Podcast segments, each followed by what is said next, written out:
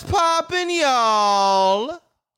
Oh, it's me, your boy, back at it again, like a crack addict again. You should already know the motherfucking flow and how it go. I'm a motherfucking pro, and this is my show. Yeah. Let go. Yellow bottle chick. I did that kind of raw, bro. I did that kind of cool. I hope I picked that up on the microphone. I did that kind of cool, nigga. If you haven't subscribed to my podcast, please make sure you do and turn on my notifications and get notified every time we drop a new episode.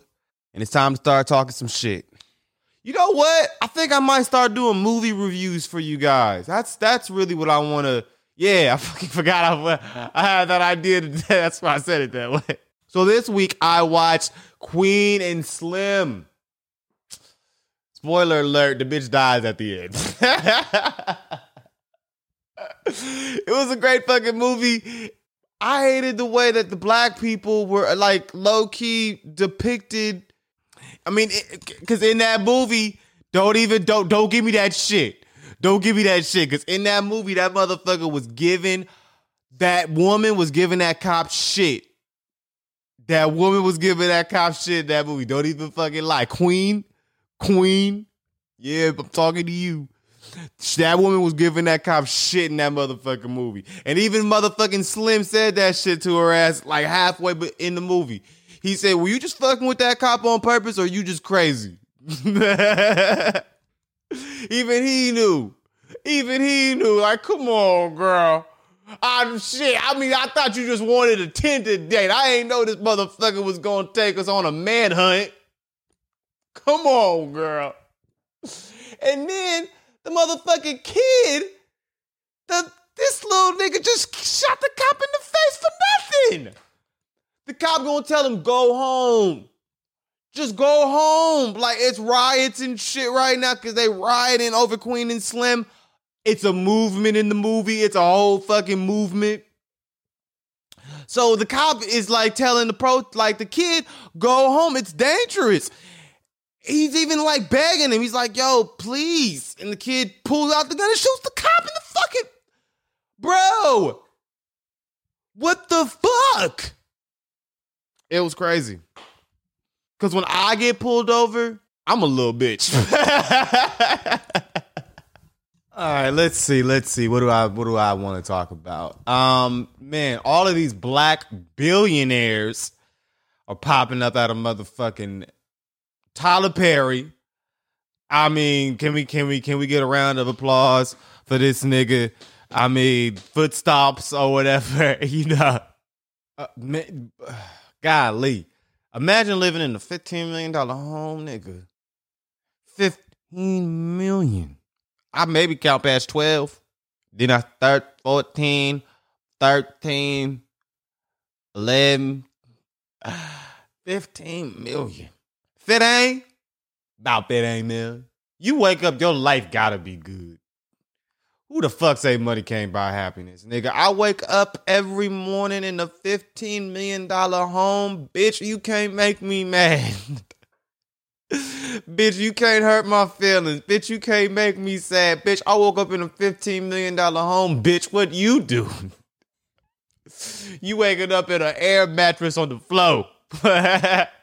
Motherfucker, you waking up in a in a piss smelling apartment, bitch with six other hoes. 15 million. I'm gonna live in a 15 million dollar home. I'm gonna live in a 15, a 12, a 13. Man, 15 million though. There would never be a reason why would you ever have to leave the crib. If I got 15 million dollars, dog, it's a Safeway in that bitch. It's a motherfucking Chipotle, Benihana's, a McDonald's. It's a Walmart in that bitch. Like, dog, I got everything in that bitch. Dog, 15 million? You couldn't, you couldn't get on my nerves. You couldn't bother me. $10 million? Oh, man. Shit. Motherfucker tell me something bad. Oh, damn it, that's fucked up. Let me just all right, then I'm gonna go home. that's a stunt, man. That's stunting. All right, I'm gonna go home to my $15 million mansion. Bitch. Shout out to you, Tyler Perry. I've been a Tyler Perry fan since the plays. The plays was funny. Now I haven't watched. I don't. The movies is you know hit or miss for me, but the plays, the the Madea plays, them bitches was pressure. I suggest y'all go check out the Madea plays if you guys haven't already. Them bitches was pressure. Uh, so I remember once I'm at this club, right? We in San Francisco. I'm like, you know, mad young and full of cum, right? So me and my brother, we go out to, you know, black brother. Um, me and my homeboy, we go out to this club one night, and my homeboy, he my little nigga, but he older than me. He's just short, and then motherfucker. So I call him my little nigga.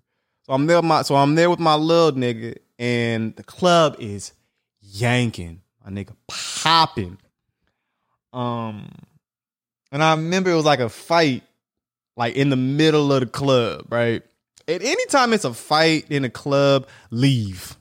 Tension is in the air after a fight in the club. There's alcohol, there's girls right over there. I mean, and and guys taking their shirts off. I mean, it's, it's, it's not a good um, combination. It's not a good combination. So I remember it was a fight at the club, and it was right in the middle of the dance. I didn't even see it really. I didn't even really see it. So I'm just like, okay, whatever. I don't really care about that mother. I don't really care. I don't care, right? Fuck, I, have seen plenty of fights before, right? What the fuck I gotta watch a fight in the club? Shit, it's girls right there. fuck, I want to see a fight for. So I remember, dude, I'm, I'm like walking in this club and like you can kind of feel like the tension in the air still. You can kind of feel like I mean every every every dude is like, you know, walking with his chest poked out and his shoulders hunched back, uh, just chin up. We're at a club. What the fuck? Like we're to have fun and everything, but every guy is like like literally on standing on guard. Like the fucking Navy or the Marines or some shit. Like, nigga, this ain't the fucking army. The hell? A Ted Hut? Like, these motherfuckers are some soldiers out here for real. So I just I just remember I looked, this guy is walking. I don't know why a lot of my stories have to deal with people walking towards me. But this guy is walking towards me. And I look in his eyes and I could just tell like this this boy is on some bullshit. You can just look in the motherfucker's eyes. You ever look in the motherfucker's eyes and tell like this motherfucker ain't shit? I could look in this motherfucker's eyes and I could tell you this motherfucker don't love his mama. like I could I could look in this motherfucker's eyes and tell you he probably kicks babies or some shit. I can look in your I can look in his eyes and tell you this guy's a piece of shit.